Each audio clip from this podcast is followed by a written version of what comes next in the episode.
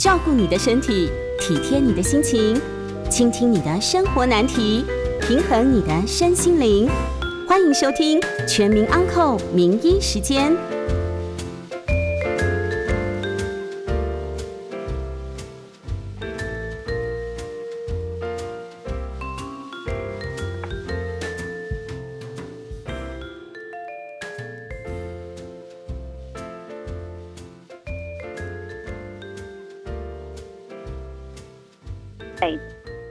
到周五晚上八点播出的全民昂扣节目，我是台大医院营养师赖胜如。我们将在半点过后接听大家的扣印。那相关的问题、营养的问题，就欢迎打电话到节目来。那我们的扣印专线是零二八三六九三三九八零二八三六九三三九八。那我们今天要讨论的主题是食品标示上面的一些迷思。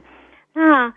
呃，根据国人啊，在食品，我们的国内有一些食品安全卫生管理的法则。那对于包装的食品的标示有一些规定。那这些规定我们真的都看得懂吗？那关于食品以及食品原料的容器或者是它的外包装，那我们都可以看到，如果是在国内贩售，通常都可以看到用中文来明显标示。那这些标示其实都落在外包装上面，它包括了一些像品名、那成分，那这些成分的话，包括它的内容物的名称，那还有厂商的资料和资讯，那还有它的重量、数量或者是 CC 数，那还有呃原产地或者是它的来来源的一个国家，那最重要的是它还有营养标示。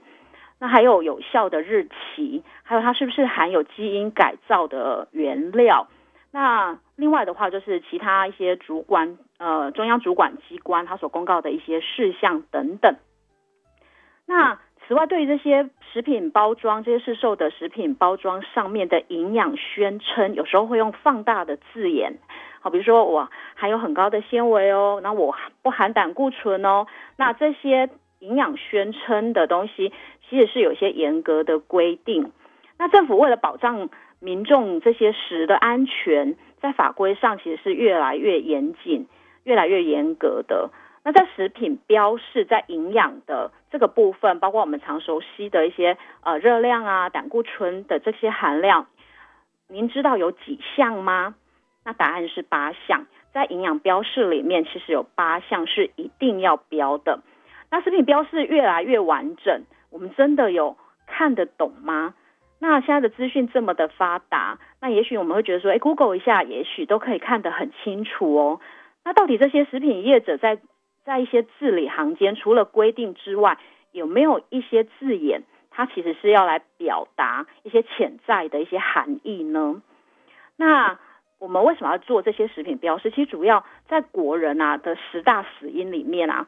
嗯，大约有七成。其实是跟吃有关系的。那在这些饮食呃所影响影响的这些影响的这些疾病，包括一些代谢症候群啦，或者是心血管疾病啊，这些所谓的慢性病，它来自于高血压、血脂肪，还有一些血糖，好，都是跟饮食有相当大的呃关联，包括营养里面的盐分含量、糖分含量、饱和脂肪的含量。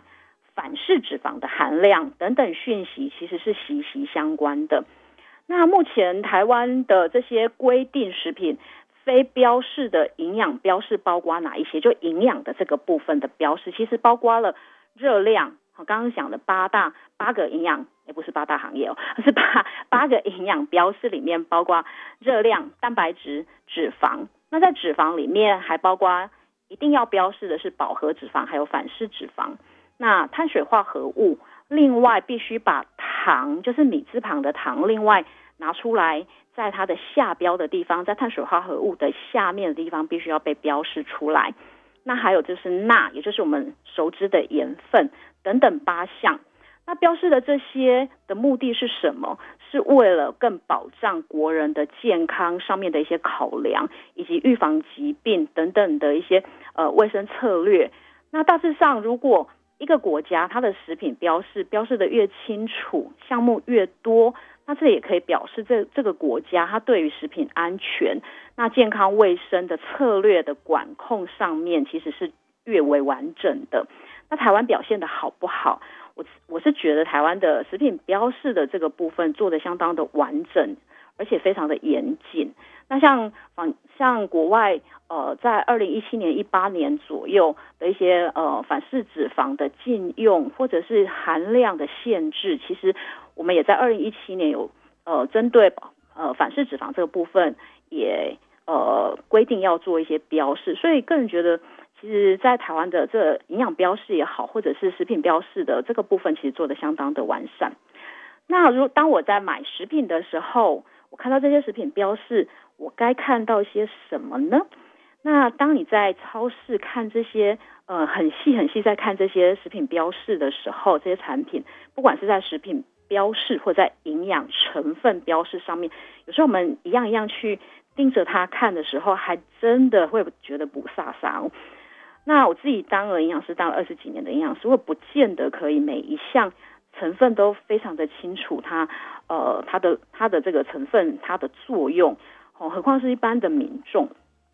那常常在看到这些漏漏等又不飒飒的这些资讯，有时候会觉得，嗯，那到底要怎么来来看呢？好，那这里倒是建议说，除了营养，其实蛮多人哈会只有看营养标示，那。呃，会跟着说，哎，我好像今天应该吃多少卡路里，就直接把这些含营养标示的这些数字加一加，或者我应该要限制在多少含钠量，那就把这些数字加一加。好，那这样子，嗯，是不是有还有其他更好的一些资讯呢？除了营养标示之外，我们蛮建议，其实蛮建议大家除了营养标示之外，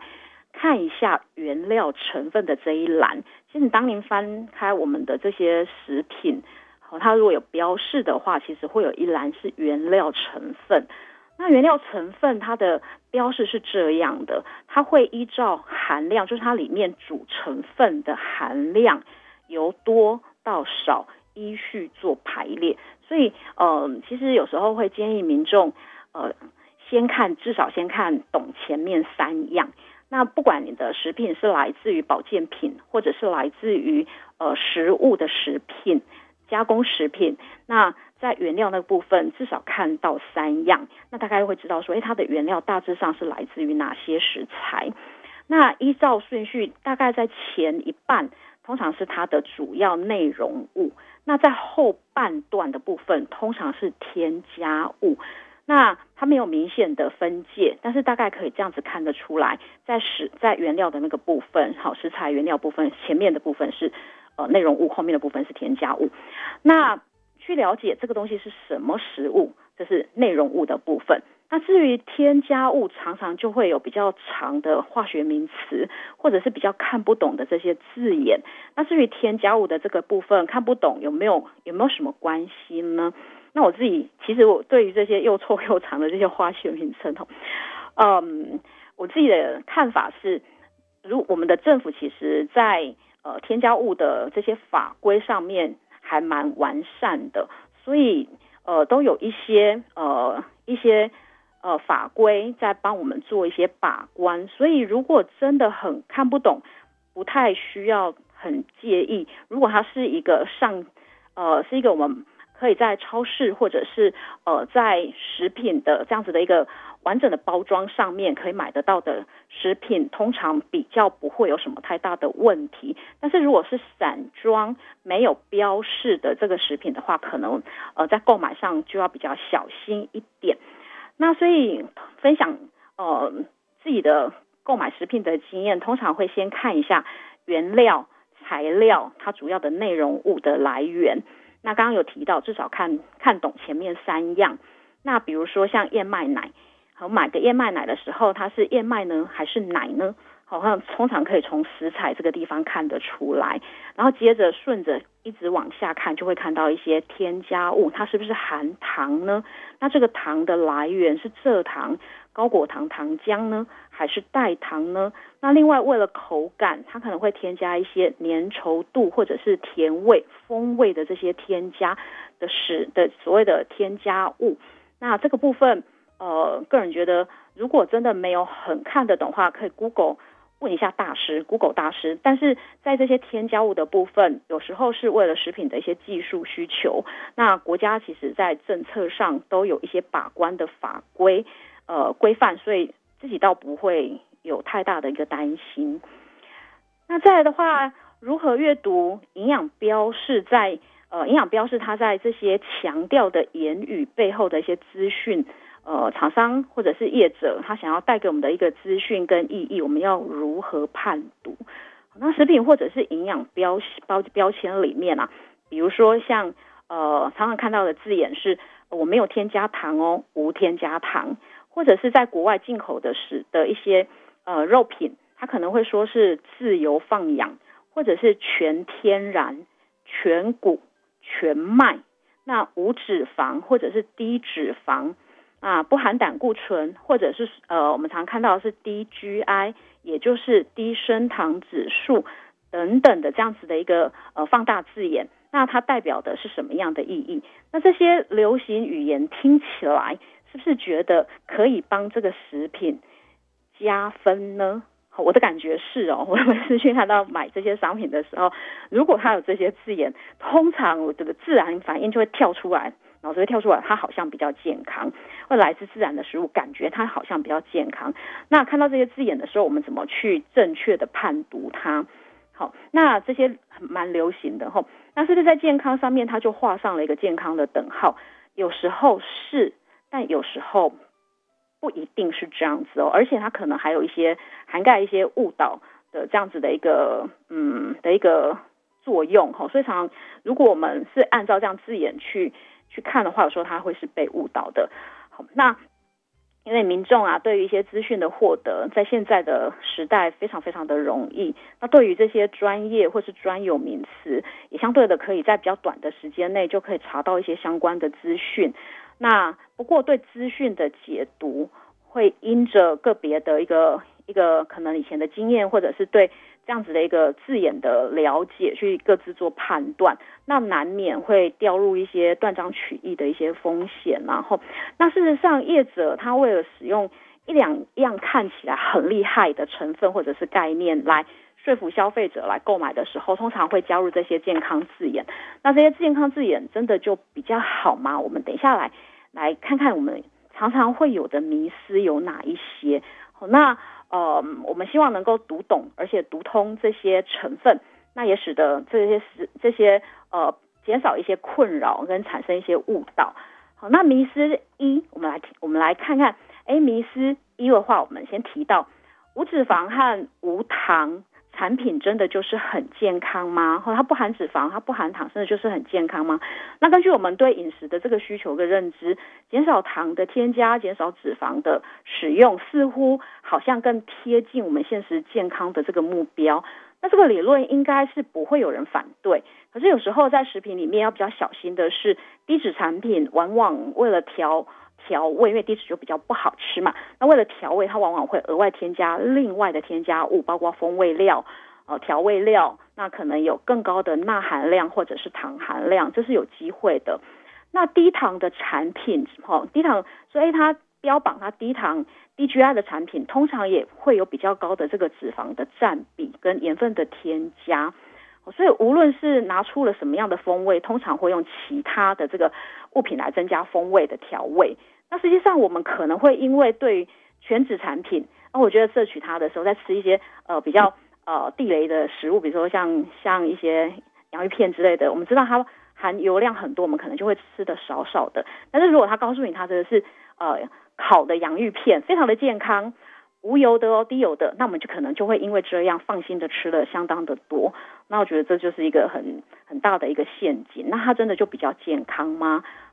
吃多了就不见得它是比较健康。再举个一个有趣的例子哦，像糖尿病的低 GI 或者低升糖指数的这种饼干，如果它吃起来像饼干，通常低糖、不含糖、不甜的这个饼干。含油量通常并不低，否则吃起来它会很像法式面包或者是杠子头的口感。如果它不含它油相对低的话，可是它吃起来又很像饼干的口感，吃起来又很绵密，它只是比较不甜。那我们可以想象它中间加的脂肪其实是相当大的。那所以，我们如果广告中是糖尿病病人或者是血糖稍微较高的这样子的一个族群，呃，去买这种所谓的呃低 GI 的饼干或者是低 GI 的营养补充品的话，通常噔噔头脑里面必须要跳出来是它的油脂含量是不是也不低，而且比一般的。呃，同等级的食物是不是来的更高一些？那油脂本身并不会升高血糖，那它有低 GI 的特质，但并不代表这样子的食品它不影响我们血脂肪，而且它其实它可能是我们血脂肪或者是心血管的另一个威胁哟。那我们等一下再来看看其他的迷思，我们先进广告休息一下。欢迎回到九八新闻台全民昂扣节目，我是台大医院营养师赖胜如。那我们今天谈的是食品标示上的一些迷思。那刚刚提到的是没有脂肪、没有糖的产品，没有糖的产品，真的就是比较健康吗？那刚刚有提到，我觉得蛮有趣的是，呃，标榜低 GI 或者是低升糖指数这样子的一个商品，我们其实应该要。呃，心里要跳出一个大大的问号，是这样的商品，如果吃起来像低糖的面包，或者是呃低 GI 的面包，或是低 GI 的这样子的一个营养补充品，好，那它是不是含了比较高的油脂？因为油脂本身并不会升高呃餐后的血糖，所以它以添加油脂的复合性食物食品，然后来来延缓这个。餐后比较不会上升血糖这样子的一个一个假象，那去减少淀粉或者是含糖的量，那但它这样子的一个做法并不会让我们的血脂肪变得更健康，这是我们必须要注意到的。那另外的话，在吃在买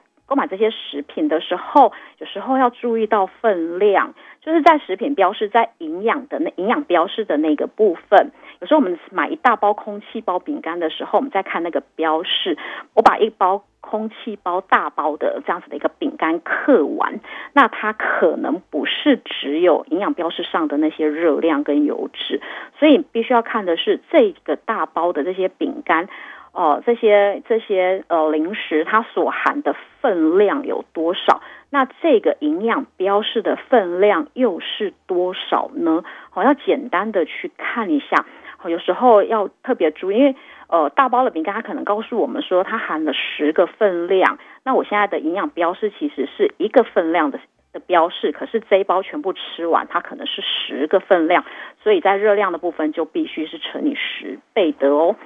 所以这个都是要很小心的。然后常常我们可以，当我们比较常摄取的一些零食，我们可能要比较呃认真的去看一下我平常的摄取量是多少，我一把抓的。量是多少？我感觉到我吃的很爽的时候的量是多少？然后来注意一下它的一个营养标示，看是不是应该要调整一下。好，那再来的话是呃饮料的部分，如果是含有饮料的话，通常我们的单位是一百 CC。所以在营养标示的部分的话，它是以一百 CC 为单位所做的这个营养标示。但是我们注意到，其实市售的一些盒装饮料，包括一些盒装的牛奶啦、豆浆、盒装的果汁啊，或者是呃保特瓶装的一些饮料，那盒装的饮料其实大部分都是三百五十、四百 CC 起跳的。那保特瓶装的话，通常也都是六百 CC 左右。所以喝完可能是呃营养标示上的三倍至六倍的量，这也是。必须要自己要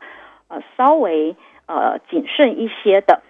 那再者的话，我们再来看看另外的迷思。呃，如果这个食品标示它告诉我们它天然，它就等于有机吗？我来自于天然食物，那代表我吃的是有机的食物吗？其实并不等于。那来自天然的真的有比较好吗？它等于我吃天然的食物吗？好，那这个的话，其实举个例子，比如说我们吃一些，很多人说我是我的蔬菜量，我们自己的本身的蔬菜量摄取不足。好，那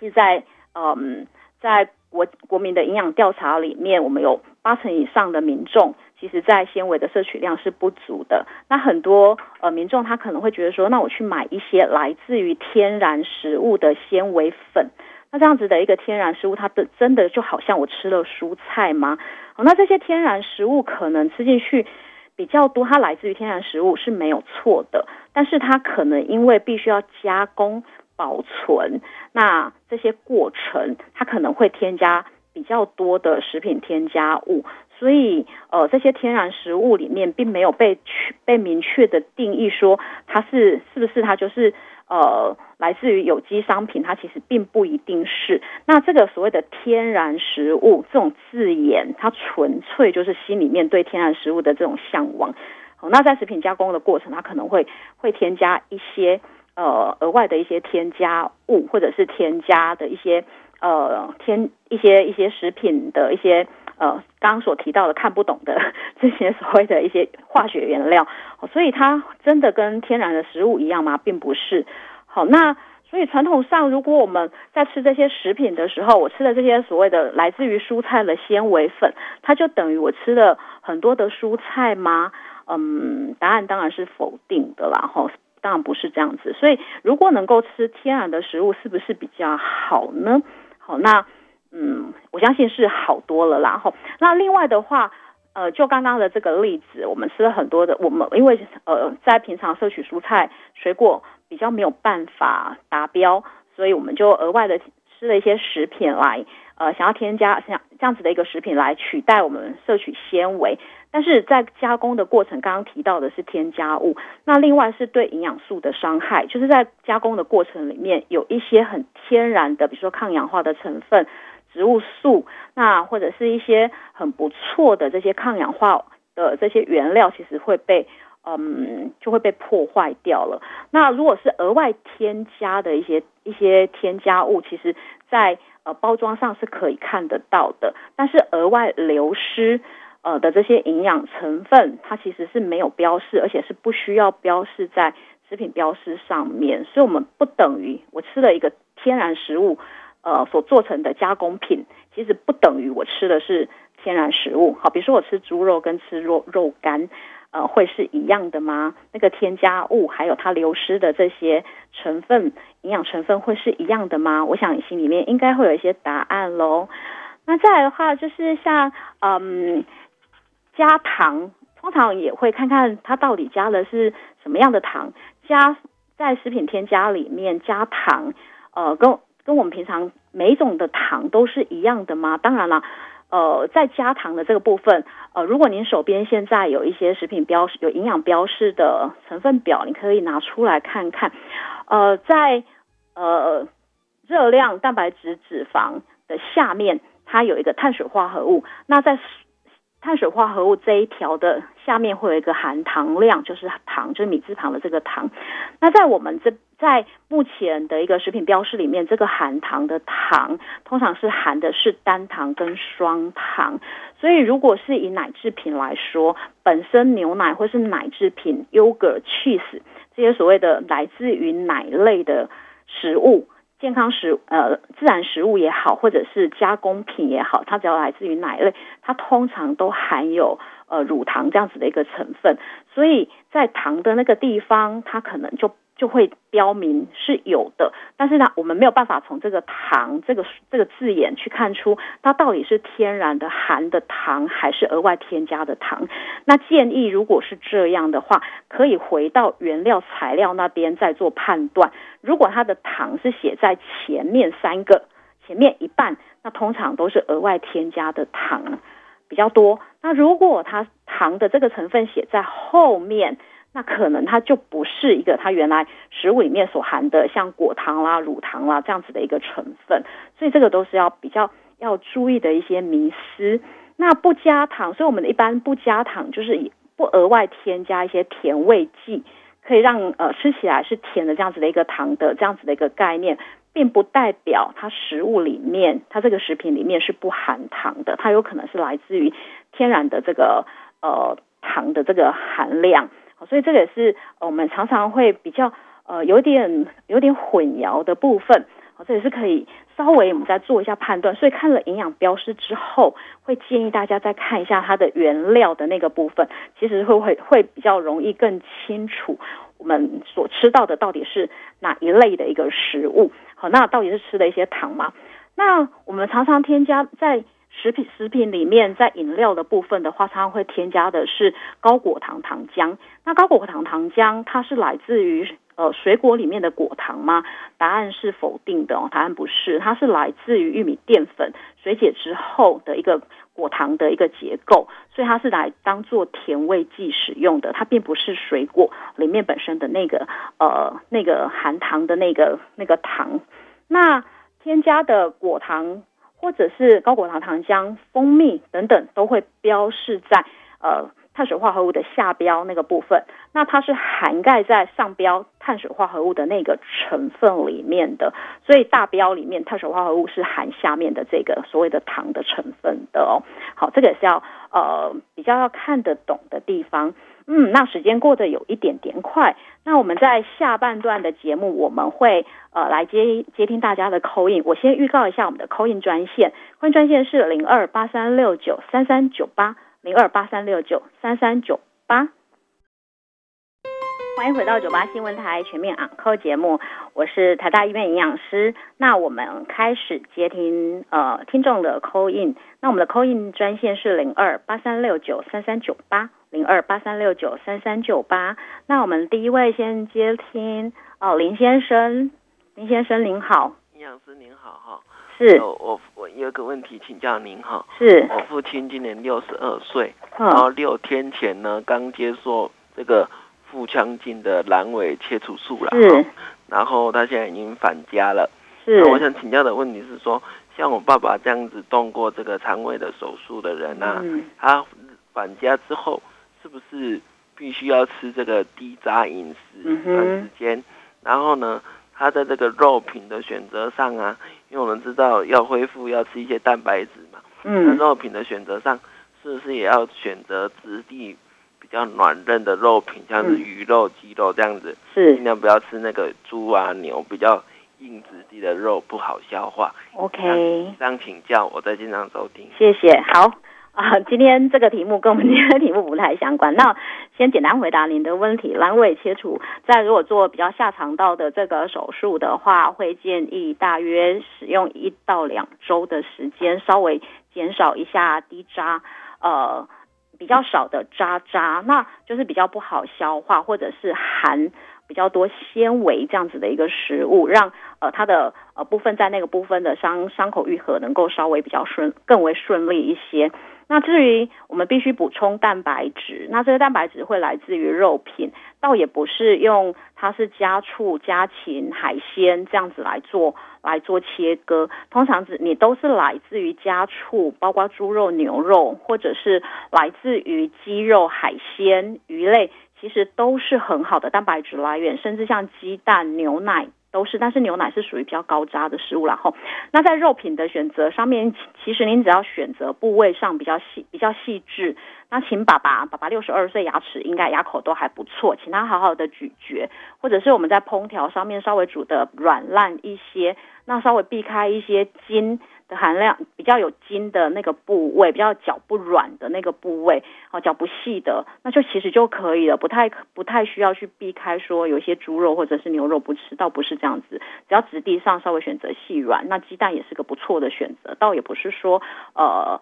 水煮蛋就不能吃，只能吃蒸蛋，倒不是这样子，好好咀嚼其实是蛮重要的，好，那用一到两个礼拜，好，那实际上的切点可以问一下你的手术。呃，帮您做手术的医师，那大约是这样子的时间，采比较低渣的状态。那一两个礼拜之后呢，再慢慢把一些蔬菜纤维、水果的纤维慢慢再加回来，那保持呃排便的顺畅。我想这样子的恢复会是更好的。那我们的空运专线是零二八三六九三三九八零二八三六九三三九八。那我们今天提的是呃食品添加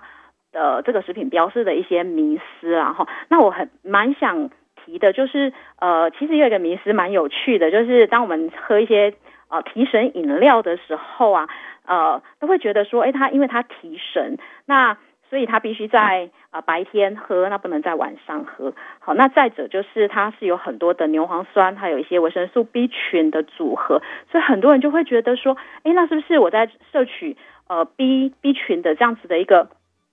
一个保健品的时候，它就会比较提神呢。我想这是一个蛮有趣的迷思哦。其实，呃，隐藏在这些所谓的提神饮料里面，真正提神的是它添加在里面的咖啡因。好，倒也不是呃维生素 B 群，而是说当我们比较聚精会神，呃，需要去提神的时候，在 B 群的耗损会比较大量，所以在这些提神饮料里面会添加维生素 B 群。那当然也有一些少数的一些研究报道会觉得说，好像呃结果是摄取一些 B 群呃的一些成分。和一些补充剂会精神比较好，那我想，呃，有这样子的一个结果啦，哈，但是还是以，嗯，就是可能是心理作用比较大，都是我们在吃些提神饮料的时候，不等于我在摄取维生素 B 或者是含维生素 B 的食物，好，其实是不等于的哦，它其实真正提神的是它添加在里面的这个咖啡因的成分。那另外也比较想提的是看不见的脂肪这个部分。那有时候我们看到一些低脂或者是零脂不含胆固醇，就会很自动的把它觉得它很健康，会这样吗？其实是会的哦。那我们稍等再来谈谈这个所谓标示上面所谓低脂肪的这件事情。那我们来听听第二位听众，嗯，邱小姐您好，邱小姐您好，你好，是我想问一下，就是那个健康标呃，就是食品的标示，还有就是广告上面，它常常会说，比如说。吃什么东西，然后多久之后再去验胆固醇或验什么脂肪肝，它就会下降。可是它的标示都都是正确的话，我们怎么知道它是要取代，还是它是替代，还是说它其实是额外添加？然后第二个问题是，那健康食品的标示有没有什么要特别注意的吗？它跟一般的食品？OK，好，以上谢谢，谢谢。那我们今天提的是食品标示是。标示在食品里面，然后那有些食品，比如说呃前一阵子很夯，嗯让我想到前一阵很夯的红曲饼干，不知道大家有没有这样子的印象啊？就会觉得哎，我看到红曲饼干，看到红曲，就觉得嗯这个东西应该是还蛮健康，而且可以降胆固醇。好，那红曲饼干的重点是在饼干，它并不是在红曲。那即使红曲它有降低胆固醇，呃这样子的一个呃。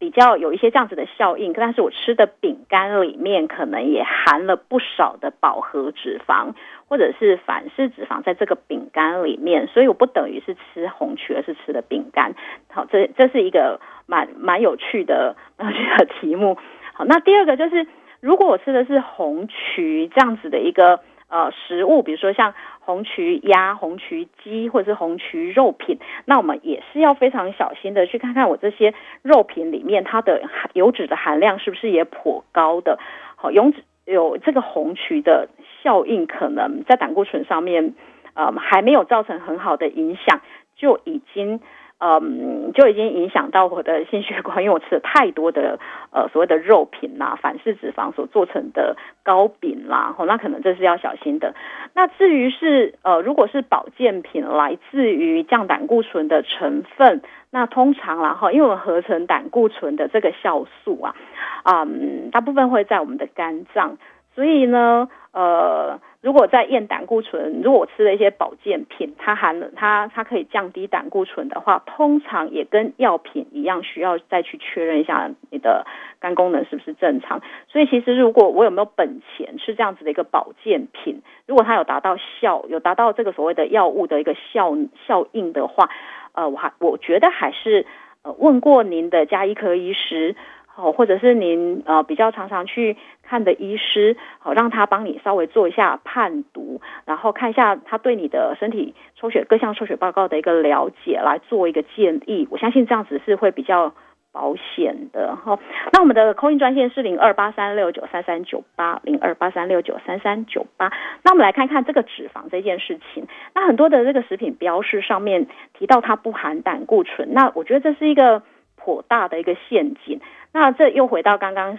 跟大家提醒的，当你看到营养标示的时候，不要忘了看看原料是来自于什么，起码看到前面三样。那很多的呃这个饼干或者是糕饼类，它其实会它的主要成分可能是面粉或者是植物油。那这植物油就是可能是棕榈油，可能是椰子油，或者是所谓的反式脂肪，它可能是硬硬就是比较呃反式脂肪是来自于加工的这个。呃，油脂，好加工的这个不饱和油脂，所以它可能会写说是人造奶油或者是呃氢化油这些字眼。那这些字眼可能都不利于我们的心血管。好，所以并不是不含胆固醇就代表它非常的健康。好，它可能里面所含呃，必须在制造这个食品的过程需要添加其他的脂肪来来作为呃，要做成这个食品的这个原料的时候，呃，它只是不含胆固醇，胆固醇对血管的威胁其实真的没有这么的大。那反式脂肪或者是饱和脂肪对血管的威胁其实是更大的，好，所以在总脂肪列表上面再往下一格，我们其实是可以看到所谓呃现在的标示是规定饱和脂肪必须标示，反式脂肪也必须有一些标示，那我们都要特别的小心，在这些标示我们有没有看到，而不是只看到胆固醇这个字眼，好，因为反式脂肪或是呃饱和脂肪其实对血管的威胁其实是更大的。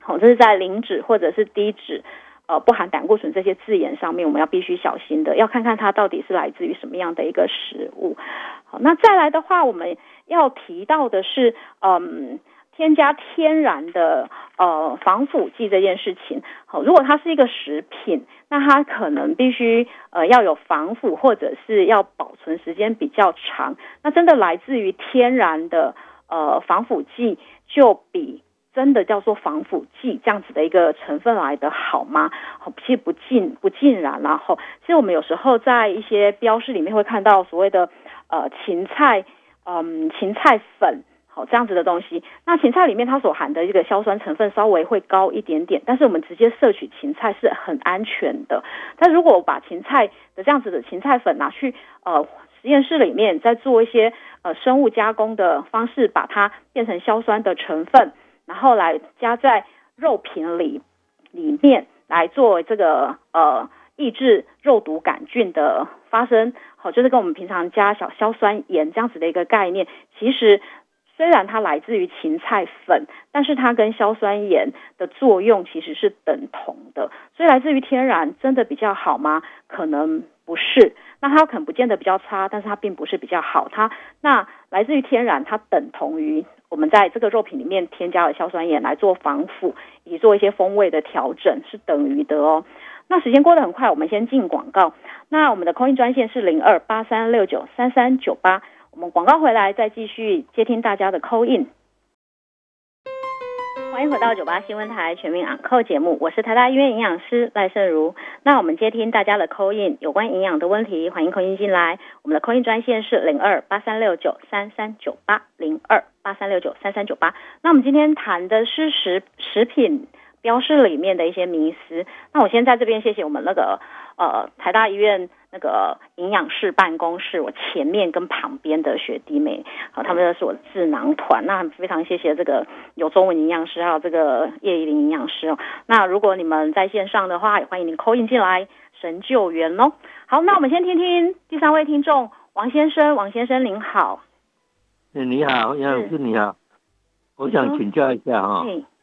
那那个我看所有的食品的包装食品，它都有。标示那一些营养成分哦，嗯，那那那一些它是有经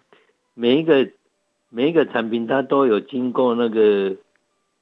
测试检验吗？还是说它它用它的材料就直接写那些成分？是很好的问题。有一些材料其实看它的主要的原物料，然后看它的比例，其实就可以依照一般的食物呃的这个食物分类以及食物的含。呃，标就可以去做，就可以去去去算这个营养标示的成分。那如果是以保健品的话，他们有我们的保健品有一些，比如说像一些管罐的营养补充品，或者是一些配方奶，它是需要去做检验的。那如果是一般的这些食物的话，其实因为它的含量，它所应该标示的就就是热量、蛋白质、脂肪。碳水化合物，那这个部分的话是直接就可以用计算就可以得到的。那如果是反式脂肪、糖跟饱和脂肪的这个部分，它必须进实验室好去做一些检测，那看它的含量才有办法做标示。好，所以这些比较细、比较细项的，好像糖的含量，好，因为它是以单糖跟双糖，那饱和脂肪跟反式脂肪，它是需要进实验室去做测试，才有知才有办法知道它的它的成分是这样子的。好，那我们再继续呃扣音，我们扣音专线是零二八三六九三三九八，欢迎有营养的问题，欢迎扣音进来。那在这这里，我们再来看看还有什么样的迷思，我们今天还没有提到，比如说食物，它提到说有些。像冷冻水果，那它标明这个水果是来自于自然水果。那它如果这个水果是来自于像啊苹果，我们真的在吃这些冷冻水果的时候，我真的是在吃一颗新鲜的水果，新鲜的一个一个苹果吗？好，那原来的它这就是一个原来的食物吗？虽然它来自于原来的食物，好，那答案是不同的。它我们在吃这些所谓的食品的时候，它并不意味着它不额外去添加。呃，添加一些糖啦，或者是一些风味料啦，甚至一些人工香料。也许这颗冷冻水果吃起来比一般的水果来的更香甜，哈，更香更甜，因为它可以添加一些食品添加物来让它更为美味，也更为增加它的风风味跟甜度。那这个就要靠我们从它的原料的那个部分去去。一样要把它抓出来，去把它看出来，好，所以它可能风味上 比原来的食物来的更好，但是它添加物也比较多。那在这个冷冻的过程，或者是在这个加工的过程里面，它确实会有一些营养素会流失。那这些是刚刚所提到，它并不会在食品标示上面看，它可它是看不出来的，好是没有办法的。所以用真正的水果制造的果干，或者是制造的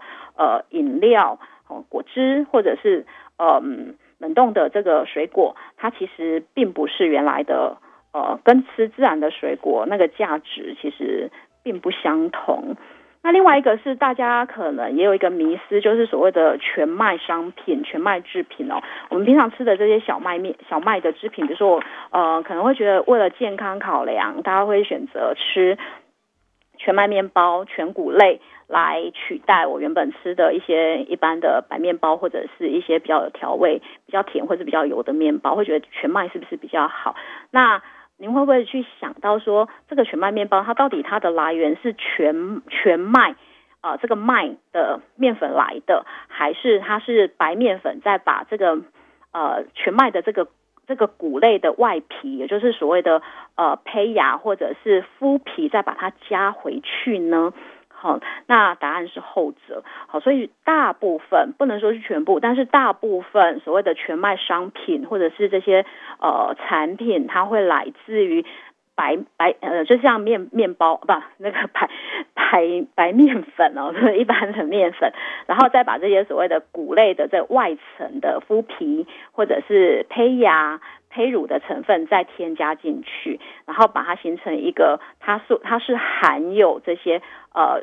纤维，或者是含有这些呃所谓的 B 群，就是含有麸皮跟呃胚乳胚芽所含的营养价值的的食物的食品。好，那有什么不同呢？那为什么要这样子做？因为其实整颗谷类要去压制，或者是去做成粉，然后再做成呃面包或是饼干这样子的一个商品，它可能没有办法。有很好的保存，那为了保存比较好，然后它的这个所谓的胚乳里面的脂肪酸比较安定，所以分开把这样子的一颗谷类分成它那里面的这个淀粉含量、面粉的这个含量，再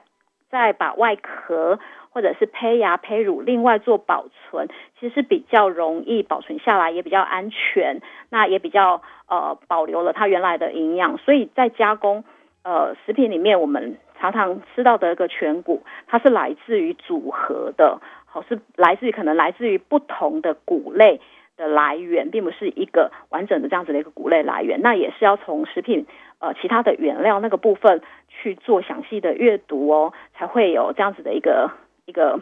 呃注意的地方。那我们今天提到的是嗯食品标示上面的一些简单的迷思，那不知道大家有没有抓到？呃，重点，那呃，可以把你手边家里有一些加工品拿出来，再把今天的内容稍微复习一下哦。那我们今天的节目就到这里，我是台大医院的营养师赖胜如，非常谢谢大家今天的收听，那我们下次见。